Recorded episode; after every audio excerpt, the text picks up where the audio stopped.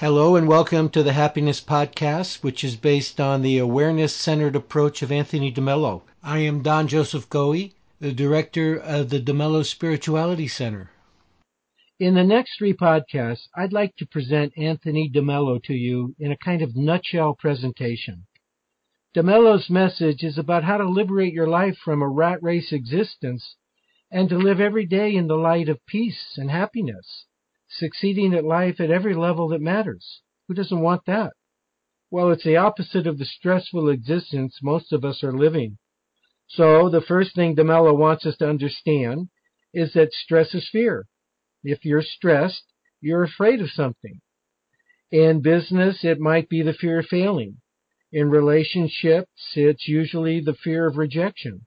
Within yourself, it's often the fear of not being good enough. Well, biologically, stress is a fear reaction, meaning it's happening in us far more than to us.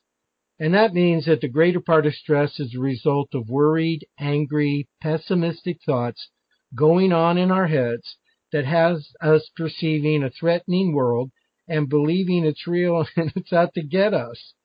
When this kind of thinking is habitual, it eventually bottoms out as depression, making the peace and happiness that makes life beautiful feel hopeless, as if happiness were a million miles away. There was an ancient Greek philosopher named Diogenes who wandered around carrying a lantern in search of an honest human being, and he rarely found one. But if he'd gone searching for a happy human being, he'd have gotten the same dismal result. Ask yourself, when was the last time you genuinely felt joy? When you genuinely felt happy and at peace? Most people can't remember the last time. It's been too long. Stress has become our brain's autopilot, making us react to life fearfully. As a result, we think of stress as normal, which means we're basically asleep to joy, asleep to peace and happiness. And it's so automatic that we don't even notice it.